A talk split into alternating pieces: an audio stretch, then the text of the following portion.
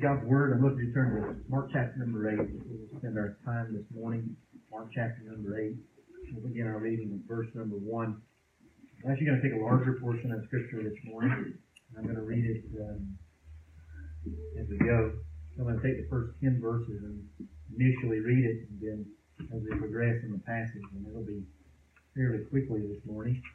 Um, and you'll see why in just a moment. Um, I'll read those as we go. If you would, we'll stand for the reading of God's Word out of reverence for it. If you willing and able. We'll read the first ten verses of Mark chapter number 8. You read these words, verse number 1. Those days the multitude being very great and having nothing to eat, Jesus called his disciples to him and said to them, I have compassion on the multitude because they have now continued with me three days and have nothing to eat. If I send them away hungry to their houses, way. Then his disciples answered him, How can one satisfy these people with bread here in the wilderness? And he asked them, How many loaves do you have? And they said, Seven. So he commanded the multitude to sit down on the ground, and he took the seven loaves and gave thanks, broke them, and gave them to his disciples to set before them. And they set them before the multitude. They also have a, had a they also had a few small fish, and having blessed them, he said to set them also before them. So they ate and were filled. And they took up seven large baskets of leftover fragments. Now those who had eaten were about four thousand, and he sent them away. Immediately got into the boat with his disciples and came to the region of Dalmanutha. Let's pray. Again, Father, we thank you for the privilege it is to gather. Father, more than that, we thank you for um, the fact that this is not just a, an ordinary gathering um, defined by our culture, by the world, uh, Father, but the gathering of God's people out of the world and unto Christ. Um, Father, we trust that um, your presence is among us because your people are here. Father, your bride is represented, and we praise you for that because only you could have secured that in your Son by the power of your Spirit. But Father, we gather around your word, whether we sing it, whether we pray it, Father, whether we preach it, or whether we fellowship around it. Um, the preeminent um, um, thing, Father, the preeminent um, piece of our worship, Father, is your word, your voice. Um, God, it uh, represents your character, your nature, who you are, what you desire, your will for us, Father. And your Spirit takes it to the depths of our heart, Father, dividing even uh, the very thoughts and intents that we have. It reaches to places that man, no man, no other man can go. Uh, so, Father, we pray that you would do that. Even now, as we come to your word, that you would um, utilize it in a way that only the Spirit can. Father, make application even where I don't. Um, oftentimes, you do that. Um, I love to hear, Father, uh, of times when the word is being preached or the word is being read and you accomplish things, Father, never that this morning. Would you help me just to be faithful to the word, to present it, Father, in a, in a faithful way? And God, would you do what you desire to do with it to make us more like your Son? I pray that us as individuals, us as families, and us as Christ Bible Church would walk away today looking more like Christ, Father, um, that we may not have met in vain. So, God, make this time meaningful and use it for your glory. In Jesus' name we pray. Amen. You can be seated.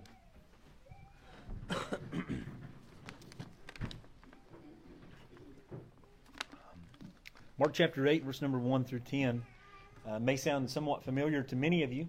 Um, I know that some of you haven't been with us quite that long, but um, without a doubt, you're aware of the um, a previous portion of Scripture that you'll even find within the book of Mark and within every other gospel. All four gospels um, contain at least one of the same miracles, and you find that miracle back in Mark chapter number 6, verse 30 through 44, where the Lord Jesus Christ feeds the 5,000. This is one of the lesser known uh, miracles of our Lord. It is what we would know as the feeding of the 4,000. Um, and when I read that, it may have sounded extremely familiar. You know, actually, this passage of Scripture is uh, maybe lesser known to most of the Christian church, but it's not lesser known to the skeptics. The skeptics love this portion of Scripture. The liberals love this portion of Scripture because they don't believe that it was part of the original. At least some of them don't. And they don't just for that very reason, because shares, um, it shares with Mark chapter 6 um, various similarities. And many believe that um, as a result of whatever reason you want to give. I don't want to give all the reasons this morning um, because I don't want to give that much attention to the skeptics because I believe it's the preserved Word of God and that it is given to us for a particular reason. But there's many who believe that this passage was just kind of inserted by a scribe or somebody else um, at some point in time uh, for whatever purpose that they desired to make. Um, we reject that notion, although we do agree with them that there are a lot of similarities. And that's what you're going to see this morning. You're going to see as we trek through this portion of Scripture very quickly. I'm not going to spend a great deal of time because I spent a great deal of time weeks ago on the feeding of the 5,000. And the ultimate goal is the same uh, that the Lord Jesus Christ desires for us to, um, to focus in on Him and the fact that He is the one who satisfies the needs of all mankind, not only the Jew, but also here the Gentile. And that actually the reason of contention or the purpose of contention that the skeptics have is that this is just another passage that is being reiterated or being moved from one uh, chapter of the Bible to the other. So what's the point? You know, oftentimes that's how we read it. Like we just read Mark chapter 6, so we just skimmed through this. But that's probably the exact reason why our Lord records it two times. That this is one of those times that you're going to find that the point of this, that it's reiterated in the life of the disciples, is one of the, one of the things that's going to be emphasized um, is the fact that they didn't get the point and that it needs to be reemphasized. It needs to be reiterated. Um, I, one of the one of the, well the number one reason that I believe that this is a part of Scripture is because Jesus Himself later on, and I think it's uh, verse number seventeen of this passage, actually argues that this is a different account. In verse 17, he says, Why do you reason because you have no bread? Do you not yet perceive or understand? Is your heart still hardened? Having eyes, do you not see? Having ears, do you not hear? And do you not remember? When I broke the five loaves for the five thousand, how many baskets full of fragments did you take up? And they said to him, Twelve. Also, when I broke the seven for the four thousand, how many large full, or how many bas- large full baskets of fragments did you take up? And they said, Seven. So he said to them, How is it you do not understand? The point being, Jesus um, demarcates between the two accounts, brings them both together, um, and teaches and, and to bring to their understanding that they don't understand. And that it needs to be reemphasized, and it needs to be reiterated, and it needs to be retaught, and it needs to be repreached, and they need to see it again uh, so that they can finally put the dots together. Uh, that one of the dangers of coming to a passage like this this morning is that you've heard it before, right? That this has already been emphasized, especially in recent days. That's actually the point of the passage that Jesus makes to the disciples. That we are oftentimes hard headed, hard hearted, dull of hearing, and slow to perceive. Thus, God often has to take us like we take our children on many days and say those same questions how do you not understand? Haven't I said this a hundred times already? But let me say it one more time. That is the nature of life. That is our nature. That's the nature of the disciples. Even as disciples and learners, we don't come to the, we don't bring to the table this morning an utter perfection. We long for that day. Um, but we often come with a lack of understanding that maybe the same sermon that we heard a few weeks ago, we need to hear again because the lack of application in our lives since then shows the lack of perception or the understanding um, that we have about the truth that we just heard. So oftentimes you'll find Jesus reminding them. Oftentimes you'll find Paul reminding us. Oftentimes in the Old Testament you'll find Moses reminding them because God tells him to remind them because we are so slow. So we come again to this portion of Scripture to remind us of some tremendous truths. Again, just to remind you, um, Jesus has finished his um, year long ministry in Galilee, um, which would have been in the nation of Israel, and he's crossed over into the border of Gentile territory. Um, why? Uh, simply because he wanted to. Um, he has a desire to reach the Gentiles as well as the Jews. His primary ministry, though, is going to be totally outweighed by his ministry to the Jew first, and then to the Gentile, or then to the Greek. But his uh, desire was always to reach the entirety of the world. And it could very well be that he's living out what he just taught to a Syrophoenician woman. Um, that even though the children get the bread, the dogs get the crumbs. And she recognizes, and Jesus um, commends and submits to um, her desire um, in faith, great faith, um, to give her a few of the crumbs. And that's what we saw in the previous passage. Well, he's going throughout the Gentile region, through Tyre and Sidon, and through an area called Decapolis, and he's doing just that. He's dropping crumbs along the way. Um, and if you were to go to Matthew chapter 15, you would read of just the phenomenal miracles that are happening in the Gentile region um, that are very similar to what happened in um, Jewish regions. He's healing the lame, he's healing the deaf, he's healing the blind, he's doing miraculous things. Why? Because, uh, b- because of what John tells us and what Mark tells us and what Matthew tells us. Um, that the Gospels were written and these miracles were recorded for the same reason that they were done, that they might believe on Jesus Christ that He is the Son of God. This isn't the first time that he's probably preached or taught to these people, though. If you were to remember back in Mark chapter 5, I believe it is, um, that Jesus actually encounters a demon possessed man locked in tombs, right? Um, where was he from? Well, the Bible taught us that he was from Decapolis. What does Jesus encourage that man to do once the demon is out? Well, he encourages that man to go back to Decapolis and proclaim the great works that Christ had done. So it could very well be that the throngs are all around him for one particular reason or various, because the gospel went forth into this man and it could not contain it. Um, thus, he went back and um, proclaimed the works that Christ had done, that he's able to um, overcome the power of demonic entities and to free him from the bondage and the slavery of sin. So it could very well be that as Jesus um, has, is coming to the Gentile area, that it's not totally new, that this man from Decapolis and maybe others has already set the table for them to sit down and to receive um, God's word. Um, so while, eh, eh, so, and that's what you read in verse number one. In those days, the multitude being very great, so great multitude having nothing to eat, Jesus called his disciples to him and said to them, I have the compassion on the multitude because they have now continued with me three days and have nothing to eat. And if I send them away hungry to their own houses, they will faint on their way, for some of them have come from very far. So while there's a lot of similarities, there's various differences between the two accounts, which will lead us to believe that this is a totally different account if you just didn't take Jesus on his word. Um, one of those is, is that there have been people here with him for three days now. The Gentiles are hungry, not only for food, but for the word of God, uh, for possibly just the miracles uh, for the anomaly of having a, a miracle working man, a supernatural account, and they want to see more. So you, you, you read here that initially that these people are with Jesus for um, three days total. And one of the differences is, is that you read that Jesus has compassion on them. You say, well, I thought in the previous passage that he looked at them and he has compassion, and that's true as well. But here's the only time in all of the Gospels and all the, throughout the Word of God that we have recorded of Jesus actually um, saying that he has compassion upon anyone. Um, there are many references to Jesus' compassion. Mark 141, we have already read in this gospel, many other places, Matthew, Luke, a number of other gospel writers refer to his compassion. But in all of those counts and places, this it's only a human observation.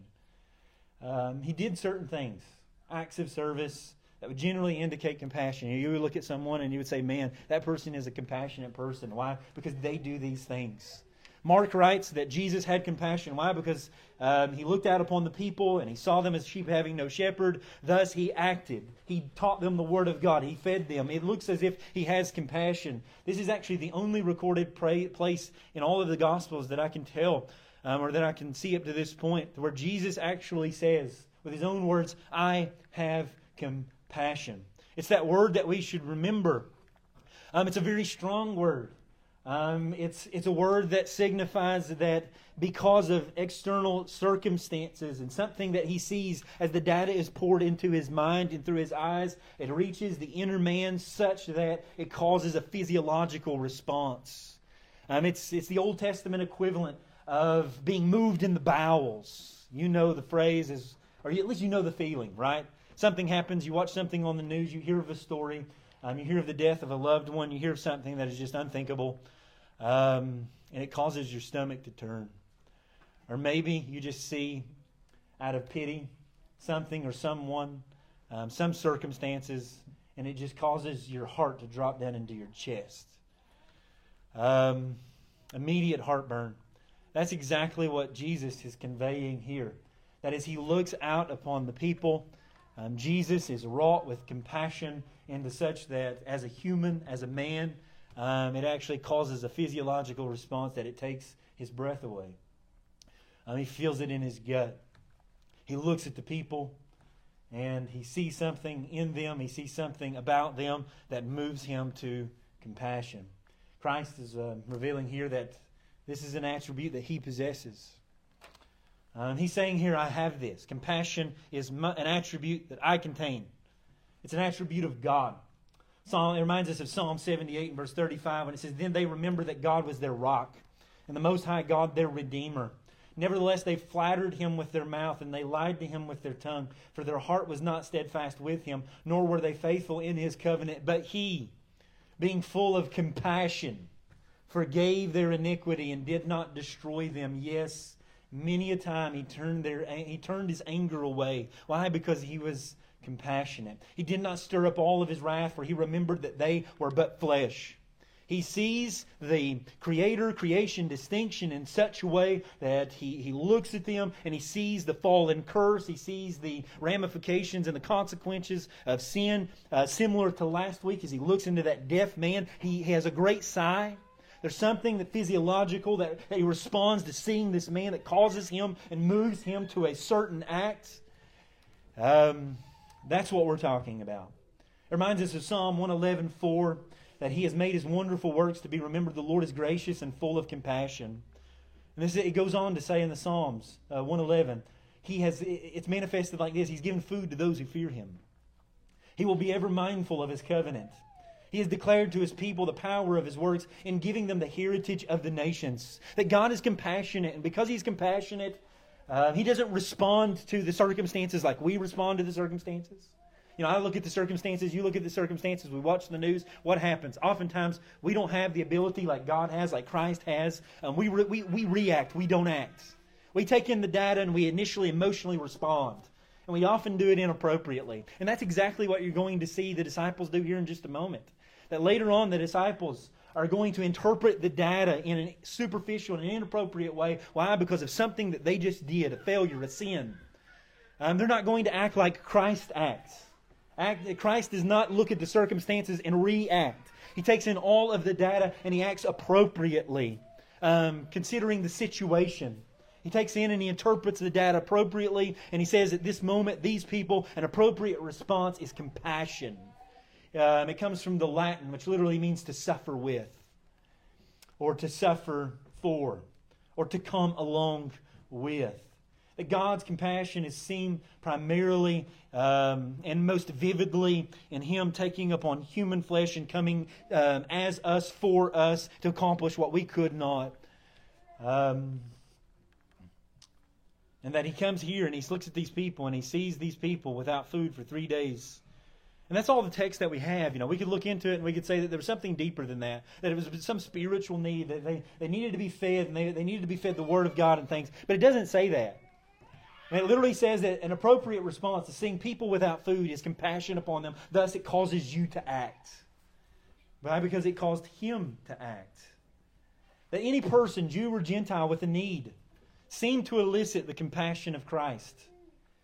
He demonstrates the compassion here for something as simple as food. The compassions of Christ are moved simply to know, or the compassion of Christ is, is simply moved and elicited just to know that someone is, is hungry. Now, one writer writes these words confront Jesus with a lost soul or a tired body, and his first instinct was compassion, which was wrought in the opportunity and the ability to help. Jesus turned no lost soul away. Um, that truly desired to be fed, nor any lost body. He says if they go away, they'll faint, they'll collapse. It literally means to be unstrung like a bow. Uh, many of you are hunters, or at least you have a common knowledge of a bow. What happens when you cut the string? It collapses, it loses all tension. He says that these people, I see them, and these people will collapse if I send them home without any food. Thus, it causes him, him to act. What happens? The same thing that happened previously. He looks at his disciples and his disciples look at him and they're wondering which one's going to do something. Jesus, of course, isn't wondering, but he prompts them. And then his disciples look in verse number four how can one satisfy these people with bread here in the wilderness? And he asked them, How many loaves do you have? And they said, Seven. Again, very familiar. Which would you know, raise a question, which raises a question in many skeptics' minds. Is this the same account? Because surely they would remember, right? And they do remember. Um, I honestly am going to offer you an opinion here. I don't think that he's questioning them as if they don't remember. I think they do. I think it's more of a rhetorical question. Um, I think it's more of a question prompting the Lord in a similar way that they did the last time. Um, in a sense, saying, What are you going to do? Um, are you going to do anything? I don't think it's a doubt about his power, but the possibility, um, a doubt about his purpose. After all, these are Gentiles, and the question I don't believe here is, um, God, Jesus, can you do it? But would you do it for a Gentile? I think that that's what he's getting at. And they come to the recognition and realization, just like in the previous miracle, that if these people are going to be fed, don't look at us. we don't have the ability. But at the same time, he understands that they get into the boat. Um, the disciples understand that they get into the boat in the previous and they leave and they go to other places. And as far as we can tell, the miracle was never performed before. Jesus is not a, a genie in a bottle and a right handed slave um, to perform all the desires of the, um, of the disciples. That he has a purpose in his miracles. And thus, maybe they're trying to clue in is it your purpose now to perform the miracle at, um, that is before us, like you had before? And thus, I think it's rhetorical. So he commanded the multitude to do the same thing that he did previous. Again, to sit down on the ground, and he gave, and he took seven loaves and gave them, um, gave thanks, broke it, and gave them to his disciples, and set before them. And they set before them the multitude. They also had a few small fish, and having blessed them, he said to them, um, set them before them as well. So they ate and were filled, just like the same the previous. And they took up seven large baskets. That would be one thing that would part, right? The last was 12 large baskets. Um, they took up seven large baskets and leftover fragments. And now those who had eaten were about 4,000. So 4,000 men here, as far as we can tell, um, filled to the gorge as well. Satisfied there literally means to fill to the brim um, and overflowing. It's not as if um, Jesus is just feeding them to satisfy them in a way that we would use, use it and where there's no more hunger. Literally, the word means to be overfilled, to be gorged. Um, and that's exactly what he does. You know, when Jesus feels, he feels to the brim, he feels to overflow. And then he sends them away. And immediately he gets into the boat with his disciples and he comes to the region of Dalmanutha. So, what's the message? I'm going to simply give you the reason that I believe that this miracle is here. Much like in the book of Acts. If you remember in the book of Acts, what happens at Pentecost? The Holy Spirit comes down and empowers who? The Jewish believers. What you're going to find later on is that there is uh, seemingly a, a similar episode of Pentecost that happens not only to the Jews, but also to the Gentiles, to signify that God not only comes to the Jew, but he also comes to the Gentiles. I believe that this portion of Scripture is here um, because of the location, which is primarily a Gentile region that Jesus Christ is coming through to drop the crumbs, to illustrate that salvation is not only to the Jew, but also to the Gentile. That God's divine compassion is not only for the covenant people of God, the chosen nation, but it's always and always has been and always will be also for the Gentiles. That Christ is sufficient to provide not only for the needs of the Jew, but also for the Gentile. And this should, this should make you praise God. You know, like one the proper response, given all the data, and a proper response to this is, is to say, Praise God. You say, Why? Because that's us. You and I, we are Gentiles. We are not Jews. Had the gospel stayed in the confines, uh, the borders of the nation of Israel, and had God's intent only ever been for that nation to preserve and to protect and to save them and to send them on into eternity, and that we were just dogs, undeserving of crumbs, then today America may not even exist.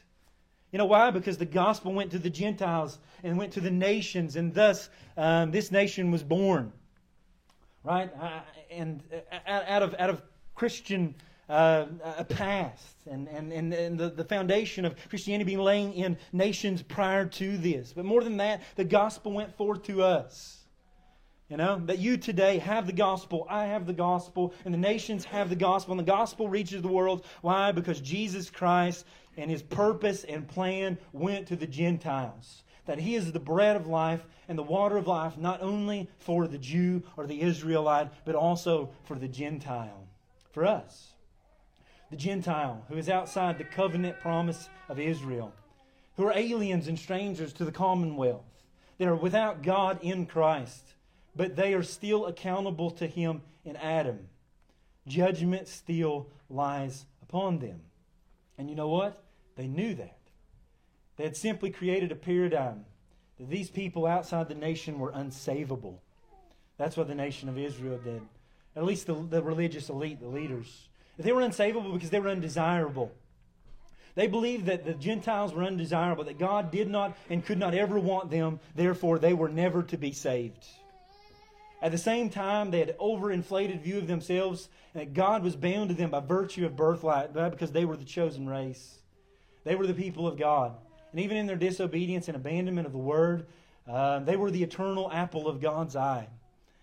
Jesus' miracle here is more than simply common grace, or God um, seeking to fill the tummies of these people as He extends to the Gentiles bread and fish. I believe it's an illustration of God's desire to reach out to the Gentiles by way of Israel and to teach them that He is able to sustain them if they will come to him and eat of the bread of life by faith. That you and I, that, that, that was the point of the entirety of the, the, the miracle previous. If you were to go to John chapter 6, as we went to before, we're not going there today, that the point was not to satisfy them in their stomachs or in their bellies or in their mouths. Because that's what they came back for. They came back after the boat ride and they're like, you know, where's breakfast at, Jesus? And he's like, you, I, I, can see into your hearts, and I know that you came just for that. But that wasn't the point of the miracle. The point of the miracle was, is I am the bread of life. That I am able to sustain you. That I am um, sustenance for you. And that I am the water of life. And anybody who drinks of me um, will never thirst again. Thus, you need to come unto me, and you need to eat by faith. Um, and that's his message not only to the Jew, but that's his message to the Gentile. That that's his message to Kingsport. That's his message to the Tri Cities. That's his message to America. And that's his message to the world. All throughout every generation and every geographical location, that the gospel is to go forth and to teach men that they are without Christ, alien and strangers outside of him. Even if you are within the nation of Israel, you are outside of Christ, if you have not eaten of him by faith, and that it is, um, and it is incumbent upon every man, every woman, and every child uh, to come to him by faith. And that he is sufficient to meet every single need that you have. That's the message. You know what? And that is going to rub the Jewish elite um, the wrong way from now until next Tuesday.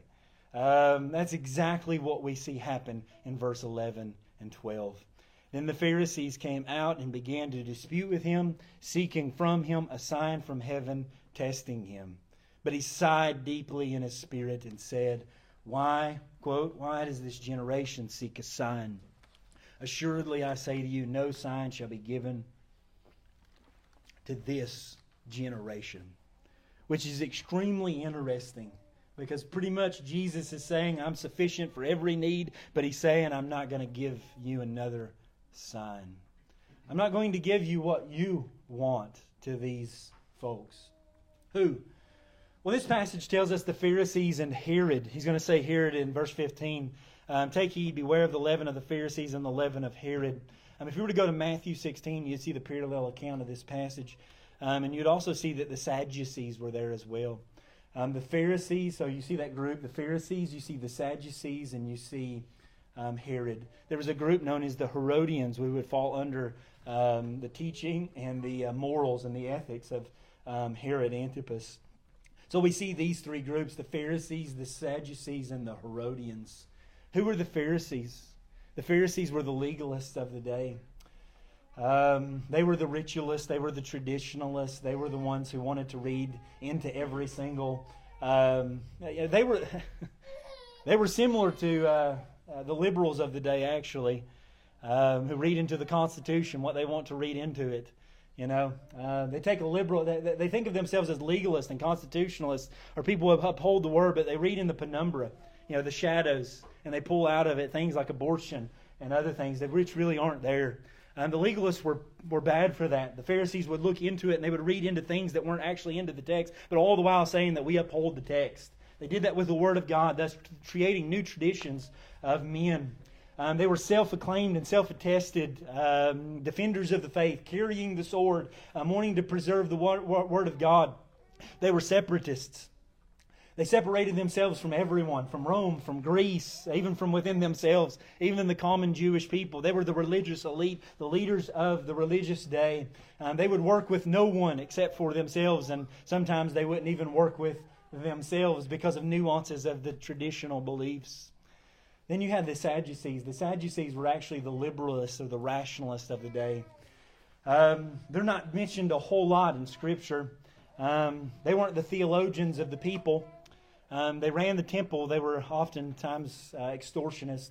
They extorted money um, by um, people, the common people, the common Jewish people would bring sacrifices and they would um, run the uh, staff over them and they would. Um, according to Old Testament law, they had to bring a perfect lamb, a perfect sacrifice. Oftentimes, what would happen, the Sadducees would extort money um, because they would take the lamb and they would say that it was unfit, and then they would go and sell it in the market. Um, they were liberals. They didn't care about the Word of God. They didn't believe in the resurrection. They denied the existence of demons and, um, and, and angels. They were skeptics according to the supernatural. They weren't separatists at all. You know, if, it, if, it, if, it, if they could earn a dollar by working with Rome, they would. If they could earn a dollar by working with Greece, they would. Um, they, they had very little actual absolute morals or ethics. They rejected the scriptures, they rejected the prophets, they rejected tradition, and most days, um, Acts 23 says they actually um, they were at the throat of the uh, Pharisees. Um, they didn't like the Pharisees. The Herodians were the secularists of the day. Um, they were following Herod Antipas and um, other Herods, um, just depending upon what sector they wanted to be a part of. Um, they were the nationalists. They were the ones um, just pursuing and upholding um, politics and a number of things. Um, you say, why do you go through all of that? Because these are the men withstanding Jesus. Um, so that you can get an, a kind of an idea of the darkness of the day, which is really interesting.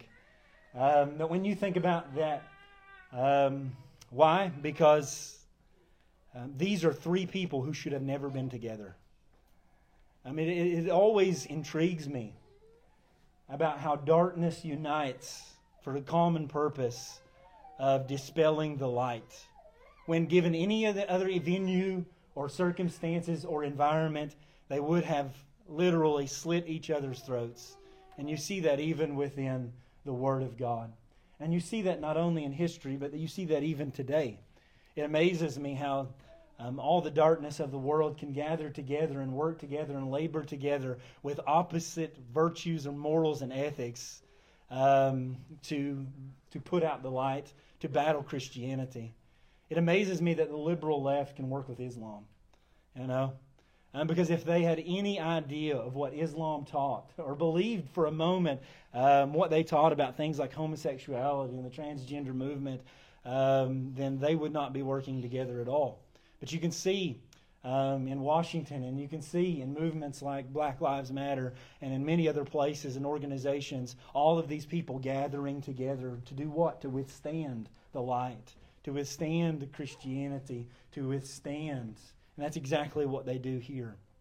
They come to Jesus seeking a sign from heaven, it says. Why? To test him. You know, uh, the concept of seeking a sign to authenticate a prophet is actually um, scriptural. Um, it can actually be virtuous. Why? Because in the Old Testament, the only way to, um, to, to dispel or to work through whether a false prophet was there to was to seek a sign. Um, so there's no doubt in my mind that um, the, the Pharisees, the Sadducees, and the scribes are coming, and the Pharisees especially are saying, we're just following the scriptural protocol, you know, like show us a sign, as if Jesus hadn't already done enough signs, as if he hadn't already done enough wonders. But the purpose wasn't truly to seek a sign. The scripture teaches us here that the desire of the Pharisees, the Sadducees, and the um, Herodians was to um, seek such a sign to discredit the Lord.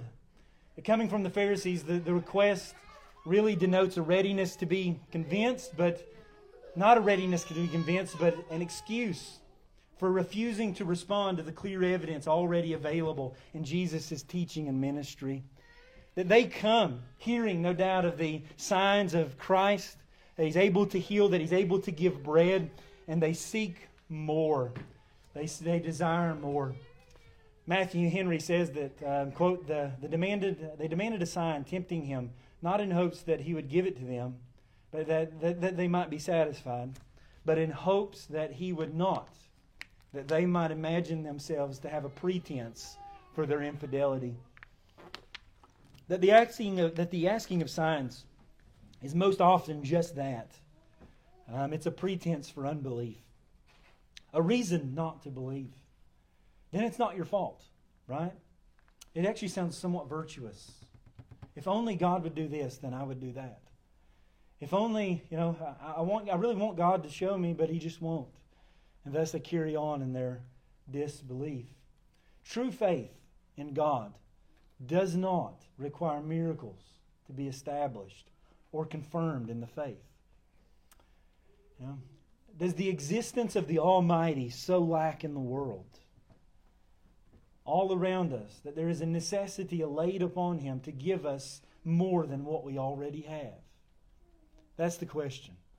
You know, that, that God had already performed in Christ, but even more than He had to. Know, the Bible teaches us in Romans chapter 1 and 2 particularly that the world is testimony. You can go back to Psalm chapter number 19, the heavens declare the glory of God that uh, every time a star twinkles and every time the sun rises and every time the wind blows through the trees, that every time a baby is born and you hear that first cry, that every time you cough, every time you sneeze, every time that all of the um, activities, the molecular level happen within your body and you carry out a natural, um, a natural uh, engagement with the world, every single time it declares the glory of God. It declares his existence. It displays um, his attributes, his power, his ability. This is what the Bible teaches. And if that wasn't enough, God wrote it upon your heart that babies aren't born atheists, that infants don't come into the world, um, that you won't find an isolated tribe somewhere in the indigenous Africa that has been um, disconnected from the world for centuries, that don't have an altar and don't have a graveyard. Why? Because they know there's a God and they know that He's wrong with them, therefore they bring sacrifices. That it's laid upon the conscience of every man that there is a God. How do they know that? Because they look into the world and they see something that could not have just came out of nothing. Thus they conclude that there is a God. Um, it's general revelation, not necessarily specific, but it's enough to hold men accountable um, uh, and responsible. And Paul says in Romans chapter 2, without excuse. That, but, but, but then the compassion of God, right? God looks into the world, Jesus Christ. Um, I'm part of that triune being, the Spirit um, enabling, and, and, and, He looks and he, it's as if he, we could say um, faithfully that, that He looks at the, at the world and He has compassion. He's moved in some sense full of compassion, um, ready to send his only son into the world that's going beyond what he um, is, is uh, should even have to go beyond, right? Like it, it's clear, it's evident, and you still rebel. So what am I going to do? I, I, send my only son, willfully, joyfully, cheerfully, sacrificially, um, to go above and beyond. And still today, that's not good enough for some people. It wasn't good enough for the Pharisees. It wasn't good enough for the scribes. Jesus steps out beyond the boundaries of anything that of, of, of, of any uh, responsibility to mankind, covenants himself with people, enters into this gracious arrangement to give his only son um, on behalf of a particular people more than he ever um, had to do. Um, and thus, and people throughout the ages, not only there, but in days past and in days present, still require more of God. Like, how much more? How many more miracles do you need? You know, how many more days on this life do you have to wake up and look into the heavens and reject the God uh, who created you? You know? The responsibility is not laid upon God to perform more like a magician or an entertainer. The responsibility is laid upon us to bow before the King of Kings, the Lord of Lords, but also the Savior of all mankind. And the world cries out to you and to me and to every single being every single day. Even without eyes to see and ears to hear, as we mentioned last week, um, or a voice to speak, Helen Keller, who was um, blind and deaf and mute, um, understood within her conscience and, in creation that there was a God. She just said she didn't know his, his name. And that's the true, that's a reality for all mankind. A true faith in God does not require miracles to be established, um, but it sees by the eye of faith. One unknown poet writes these words One asked the sign from God, and day by day the sun arose in pearl and scarlet said. Each night the stars appeared in bright array, each morn the thirsty grass.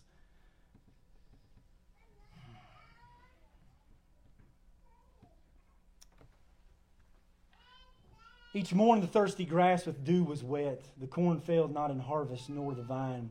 And yet he saw no sign, and yet he saw no sign.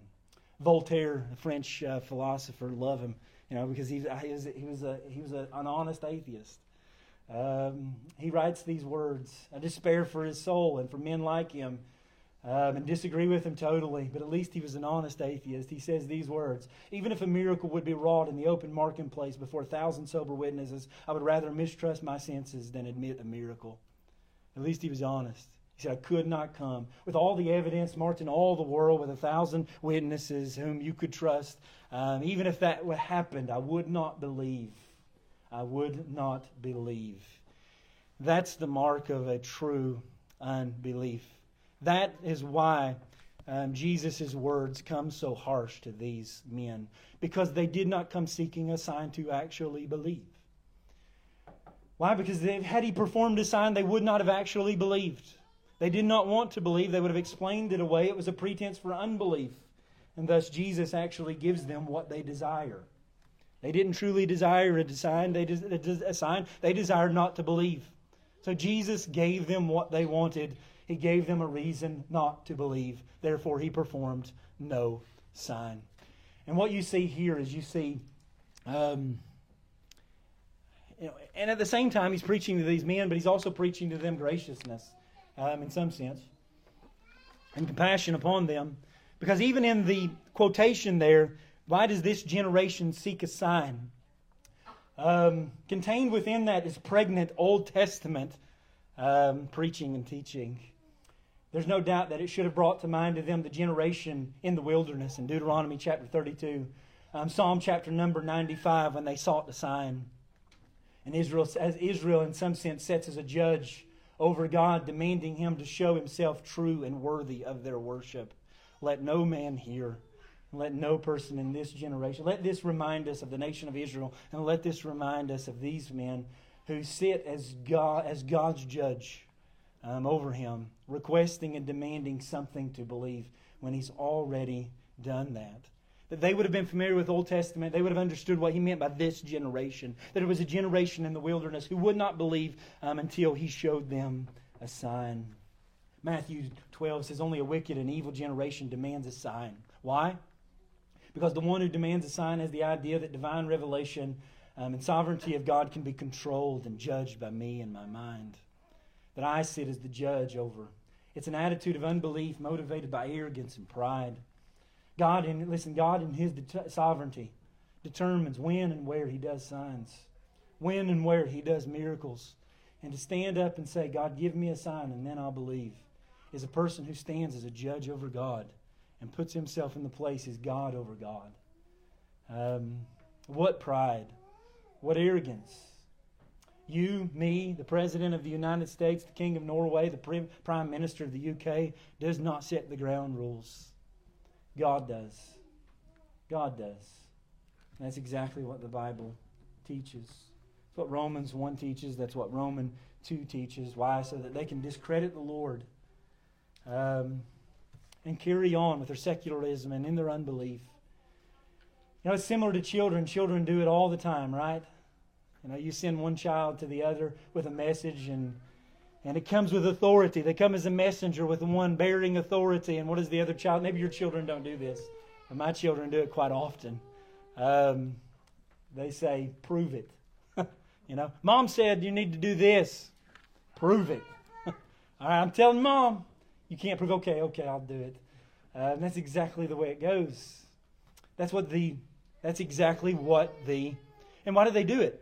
Why do the children do it? So they can carry on with the activity that they desire so they can carry on playing their games or they can carry on with whatever activity so that they can thwart responsibility so they can do it as long as they can that's exactly what these men were doing they were um, they desired to carry on in the activity that they wanted to do um, without any responsibility to god so what did they do they thwarted the messenger or they sought to thwart him?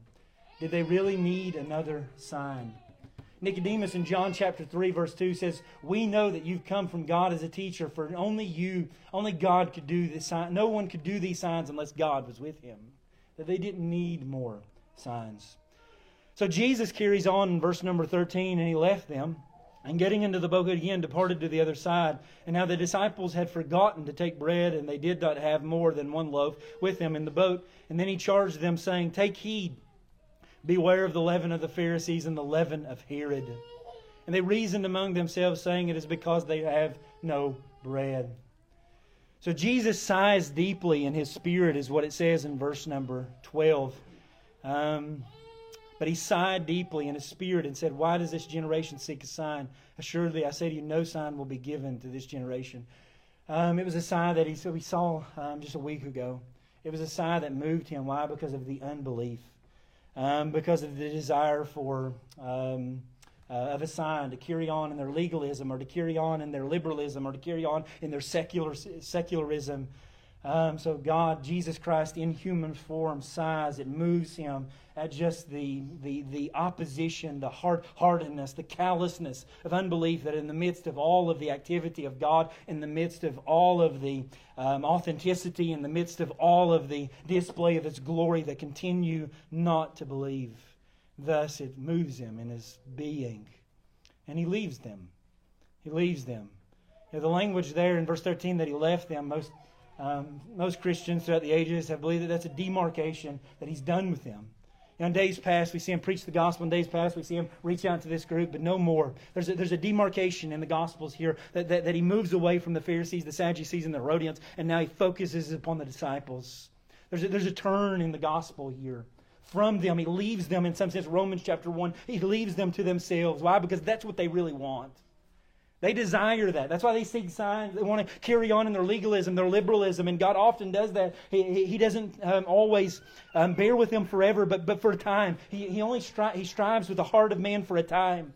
He's patient and long suffering to a point, and then he encourages us as he does himself not to cast pearls before swine. So he turns and he turns to his disciples and he warns them of that very thing in verse 15. Take heed, beware um, why? Of the leaven of the scribes and the, the Pharisees. Um, and you may remember that leaven is, is an illustration of permeation, generally um, speaking of something evil, not, although not always. And Jesus looks at his disciples and he and he desires for them to know something. So, so we see the compassion of our Lord in verses 1 through 10. We see the grief of our Lord in verse 11 and 12. The, the, these passages, this passage is just impregnated with the affections of Christ, which move him towards certain activities. And then here we see him his, the concern that he has for his disciples. Um, the concern that he has for his disciples, that they would not be like the Pharisees or the scribes, that they would be not be like the Sadducees, and that they would understand the um, the weight that comes with that type of theology and that type of hypocrisy. Matthew 16 gives us another illustration um, that refers to um, the leaven being the doctrine or the teaching of the Pharisees and the scribes and the Sadducees and the Herodians, which was essentially um, hypocrisy. Um, they were hypocrites. They didn't want a sign, um, they actually just wanted to disbelieve so they could carry on in their unbelief and do and fulfill the desires of their heart. Jesus warns them against that. Um, in verse 15, verse 16, they didn't get it at all. um, the disciples hear that, and you know what they think about? It says they reasoned among themselves, they disputed among themselves, they, they discoursed among themselves, saying, Jesus said that because they didn't bring the bread. They didn't bring the bread. He says, that, like Jesus is saying this because we don't have any bread. You remember the bread that they were supposed to bring, the seven baskets? They didn't bring any. Um, and this was actually different than the previous baskets. These were full baskets. Um, there's a different underlying word there that speaks of a Gentile basket that was huge. It was like a coffin. Um, it was like a hamper. I mean, they were supposed to bring so much bread and throw it into the boats. And um, he, they, they think that Jesus is kind of upset with them because he mentions bread because they didn't bring the bread. You know? That's what he says. They reasoned among themselves, saying, It is because we have no bread. Jesus, being aware of it, says to them, Why do you reason because you have no bread? Like, you don't get it at all. You didn't understand anything that I just said to you. That's exactly what he says. Do you not yet perceive or not understand? These are two words that are impregnated in them is, is not only knowledge, but the ability to connect the dots. He's saying you didn't, you, you didn't connect the dots at all. It's like a small child. It's like me on most days, you know? it's like I'm lost in the things, my failures and my sins, and I miss the whole point. I don't connect the greater picture, you know? That's exactly what they do. They interpret superficially what God is trying to teach them through their failure and through their sin, and they miss the whole point. You know, they, they can't stop thinking about the thing that they just did wrong, to actually sit and, and to calculate, and they can't move past that. Um, thus, they don't understand exactly what God is trying. Jesus is trying to teach them here. He says, "Is your heart still yet still hardened? Having eyes, do you not see? Having ears, do you not hear? And do you not remember?" Um, when I broke the five loaves for the 5,000. See, it's not an issue of knowledge. Okay, why? Because they're going to get the answer right. This is a catechism question. You know, this is a, a, a catechism question, and they get it right. You know, um, what is the chief end of man? To, glorify, uh, to, to enjoy, to, to, to, glorify God and enjoy Him forever. Um, like you got that right. But do you understand anything that I just did? You know, like we as being biblical. We as being conservative, we as being Bible believers, we as being reformed, you know, we as being Baptists, we, we uphold these things as if, you know, they actually mean something, you know, externally, inherently. You know? Why? Because we know the confession and we have the 1689 and it's orthodox and it's and it's this and it's that and we have the catechisms and we have the fathers. Does that sound familiar? You know, the Jews. They had the fathers, they had the covenants, they had the oracles, they had the promises, they had all these things, and they amounted to absolutely nothing because they lacked perception, understanding, and they lacked eh, ultimately faith. It wasn't because they lacked knowledge, they had the knowledge. Get the question. When I broke the five loaves of the five thousand, how many baskets full of fragments did you take up? And they said to him, Twelve. You're right. You got it. You got it. Also, when I broke the seven for the 4,000, how many large baskets full of fragments did you take up? And they said, Seven. They seven. That's exactly right. So he said to them, Then how is it you don't understand? Like, why don't you get it? Like, you were there, you saw it. I set them all down. I filled it up. You heard the sermon the next day. They came for it. The bread of life. You saw in the storm. You saw this. You saw that. God is so patient. you know? And it's almost comical. It could have been comical know, it's like a small child and you're saying something and they take it extremely hard literal. And you're like, man, I didn't mean that at all. And uh, my kids are like that all the time. There's an age and a stage that they go through, and you say something literal, and they take it. They say you say something, um, and they take it literally, and they totally do the opposite of what you want them to do. That's exactly what the disciples were doing. So, what does Jesus do? You know, um, uh, verse 11 and 12. Does he do just like he does with the impenitent unrepentant, callous, hard hearted um, Pharisees, Sadducees, and Herodians. Thank God he doesn't. You know, thank God um, that he treats his children differently. That yes, you see a hard heartedness. Yes, you see a hard headedness. Yes, you see a lack of perception. Yes, you see um, somewhat of a lack of um, understanding. But Jesus is patient because it's not a, a permanent blindness. It's a temporary blindness. It's a lack of understanding. So god jesus in jesus takes according to his spirit these um, these disciples these little ones these children along with him comes alongside them to help them understand. That's what you find in matthew 16 um, and the parallel account. In matthew 16 you get a, a nuance that you don't get in um, mark in verse number uh, 10, you, we pick up in the same spot, uh, Matthew 16. Nor the seven loaves, nor 4,000, how many large baskets you took up. How is it you do not understand that I did not speak to you concerning bread, but to beware of the leaven of the Pharisees and Sadducees? Then they understood that he did not tell them to beware of the leaven of bread, you know, because that's something that really came to their mind. They thought about the bread, them um, having a lot of dietary issues and dietary laws. Um, leaven is often, uh, one rabbi, you know, just equated it with evil. He's bringing up leaven. He's talking about bread. He's doing this. Um, we're not really to be afraid of leaven, is what they ultimately came to. Um, but of the doctrine of the Pharisees and Sadducees. Verse number 12, then they understood. Then they understood that he did not tell them to beware of the leaven of bread, but of the doctrine of the Pharisees and the Sadducees. Um, that they did not have insight initially. They did not have understanding initially. Why? Because they were wrapped up in previous failure and possibly um, somewhat even sin. Um, they failed to remember. They failed to take in all the data. They failed to interpret appropriate. Thus, it led them to an inappropriate conclusion. Enter the compassion of our Lord, not only for the physical nature of these beings, but also for their hearts. What does he do? He doesn't just cast them aside, but he comes alongside them. He takes them by the hand and he says, Now let's walk. Let me uh, take you once again and help you remember of what was happening so that you do understand.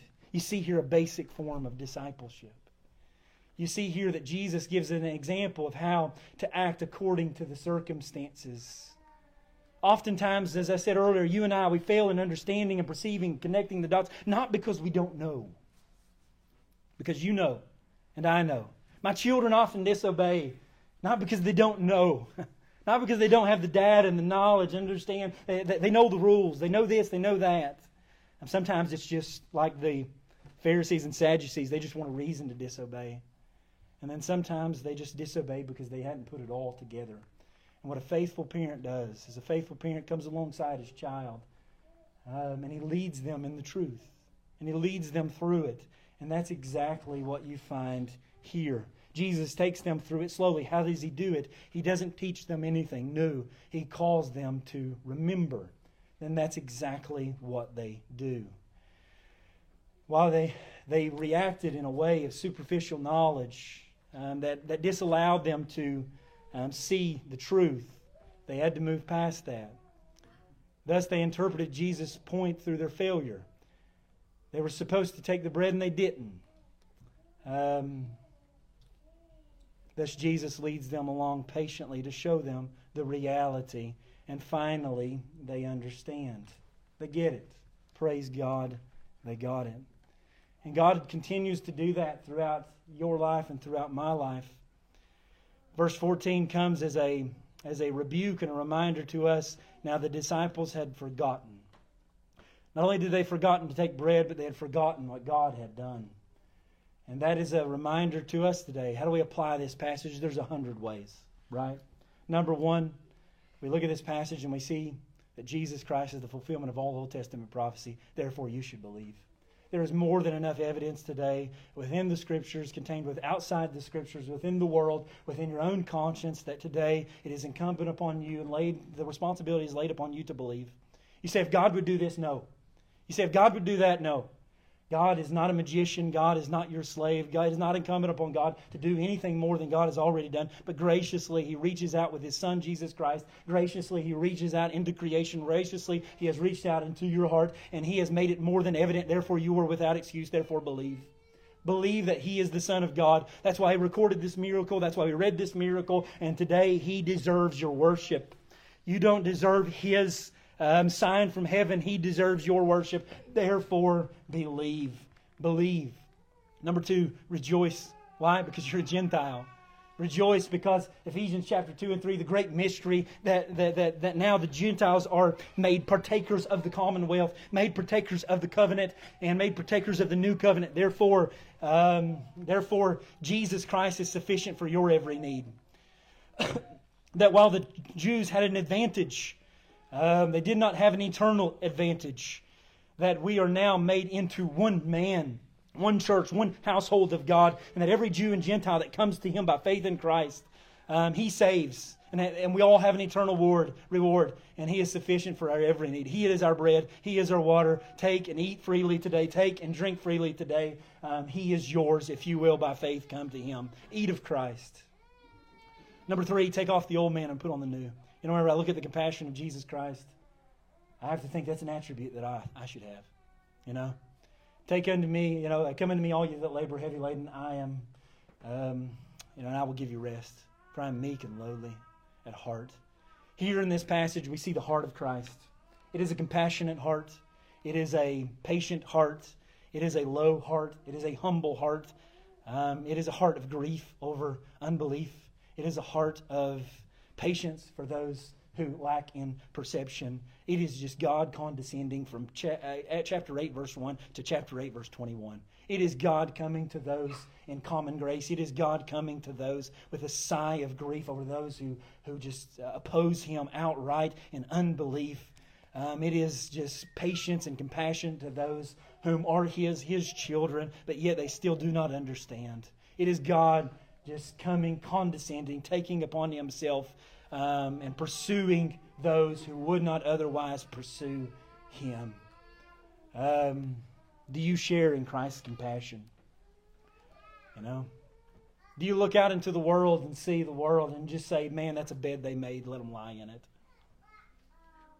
Or does God prick your heart because you've taken off selfishness and put upon Christ and put upon compassion because that's a fruit of the Spirit and it was contained within that human body of Christ so much that he looked out and it was an appropriate response. You know, it's an appropriate response to look at America today and be upset and to be righteously angry, but also just to weep over their indifference and to weep over their apathy and to weep over all that God has accomplished in this nation and the gospel witness that has went out before. Do you know that there should be a sigh of groaning within our hearts over the nation and over your families and over um, the church and the state of it and the world and the condition that it's in?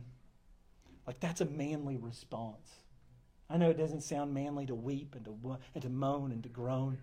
Uh, but our forefathers and our forebears and the Apostle Paul and Jesus Christ himself um, says and is, is, is, is a testimony that that's an appropriate response. Or do you just look at them and say, like, they made their bed, now lie in it?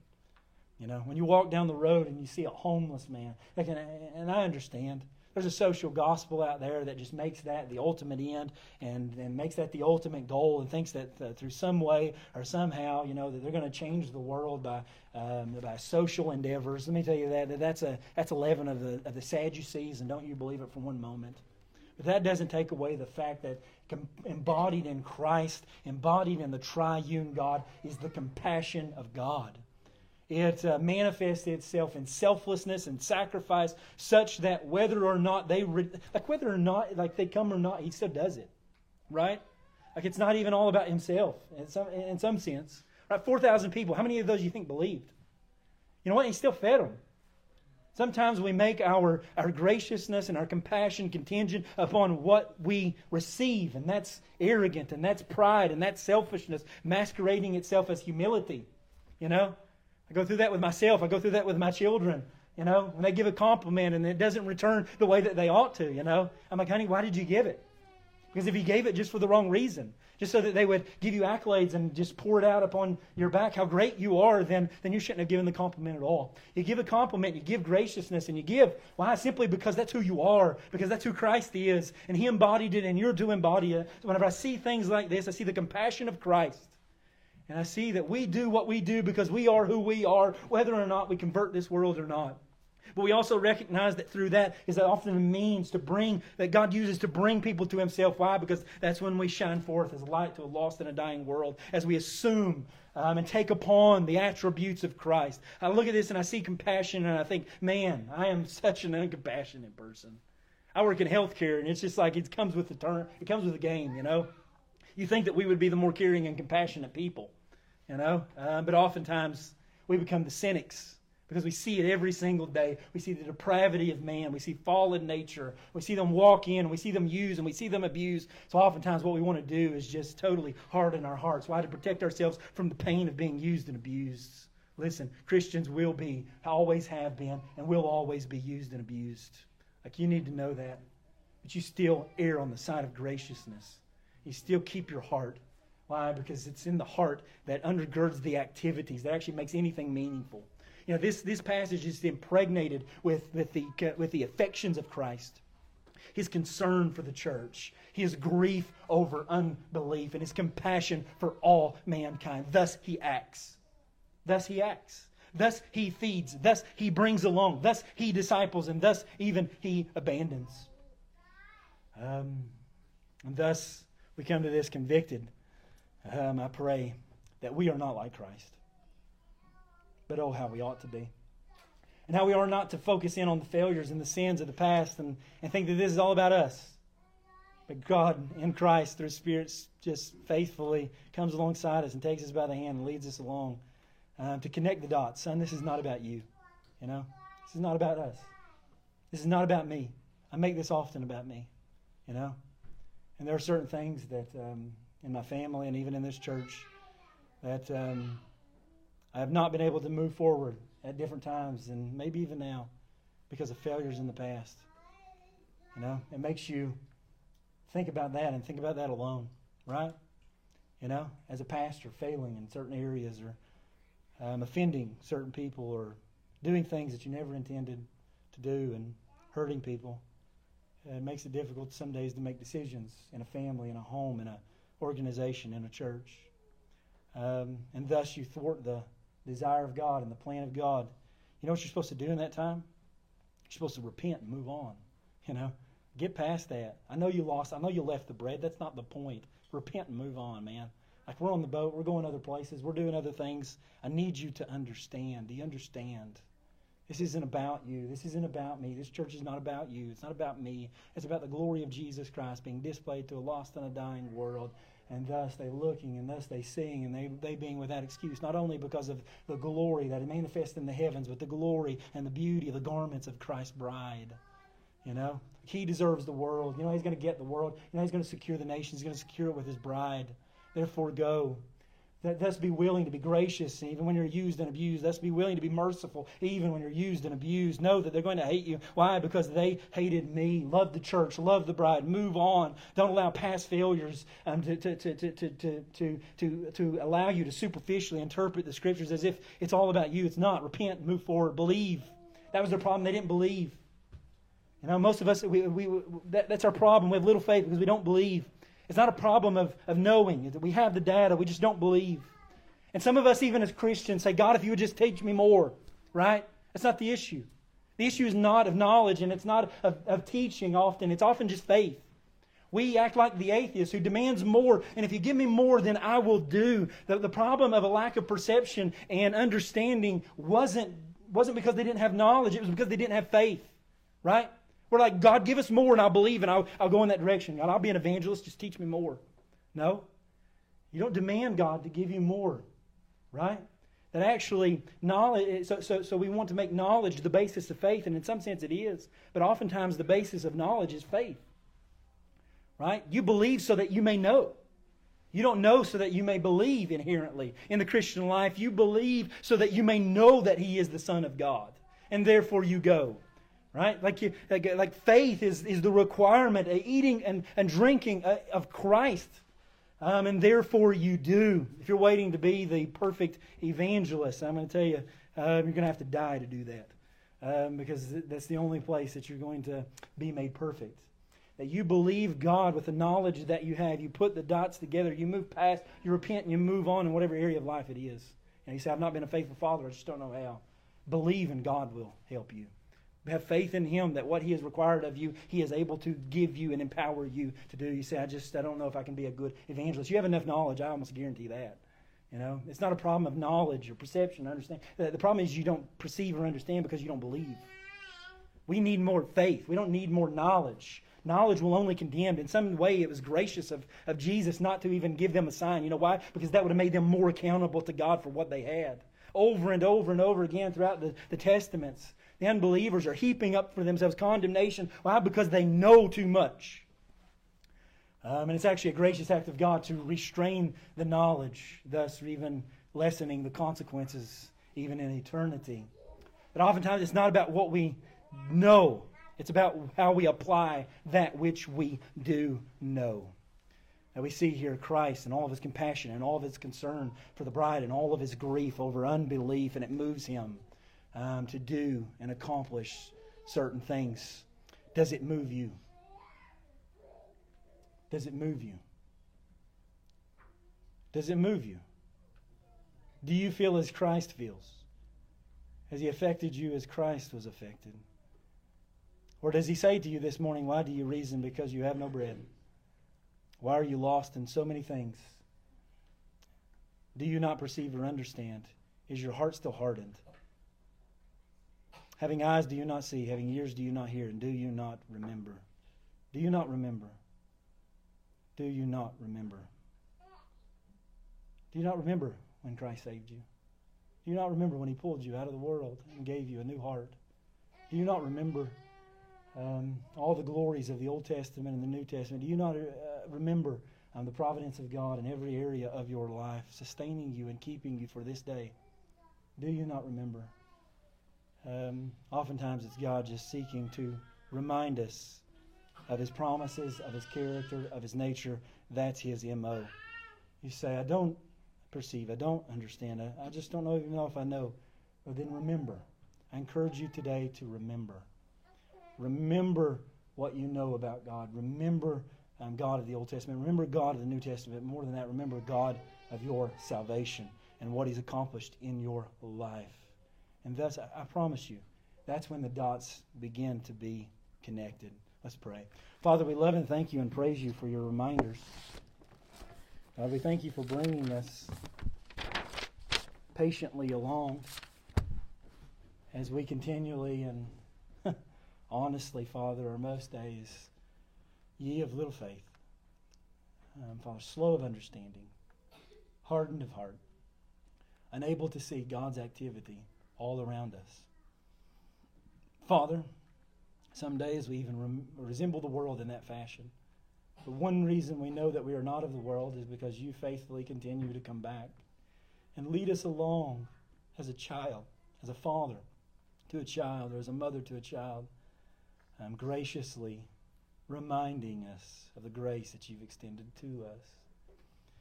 God, we are a knowing people. I don't doubt that.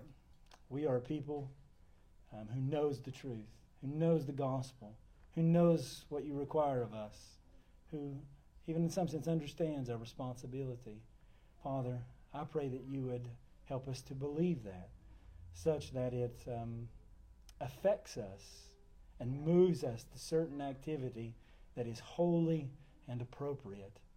Help us to have, have an exercise self control over our hearts and over our lives, not to react to the world the way that the world reacts, but to act within the world the way that Christ would act. Father, thus, I'm putting on Christ and being a light to a lost and a dying world. There's no doubt that there's many of us, Father, who throughout the week are anxious and worrisome and fearful of all the things that are going on around us. Father, I pray that you would remind us of your faithfulness continually throughout the Word of God and among the people of God and throughout the songs that we sing and through prayers and through providence, Father, that you would just continue to give us faith and increase our faith as we remind us of who you are, your character, your nature, and what you desire to accomplish in us, Father.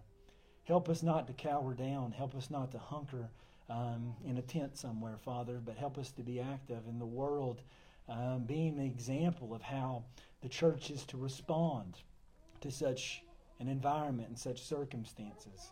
Help us to be a light, Father, to our children.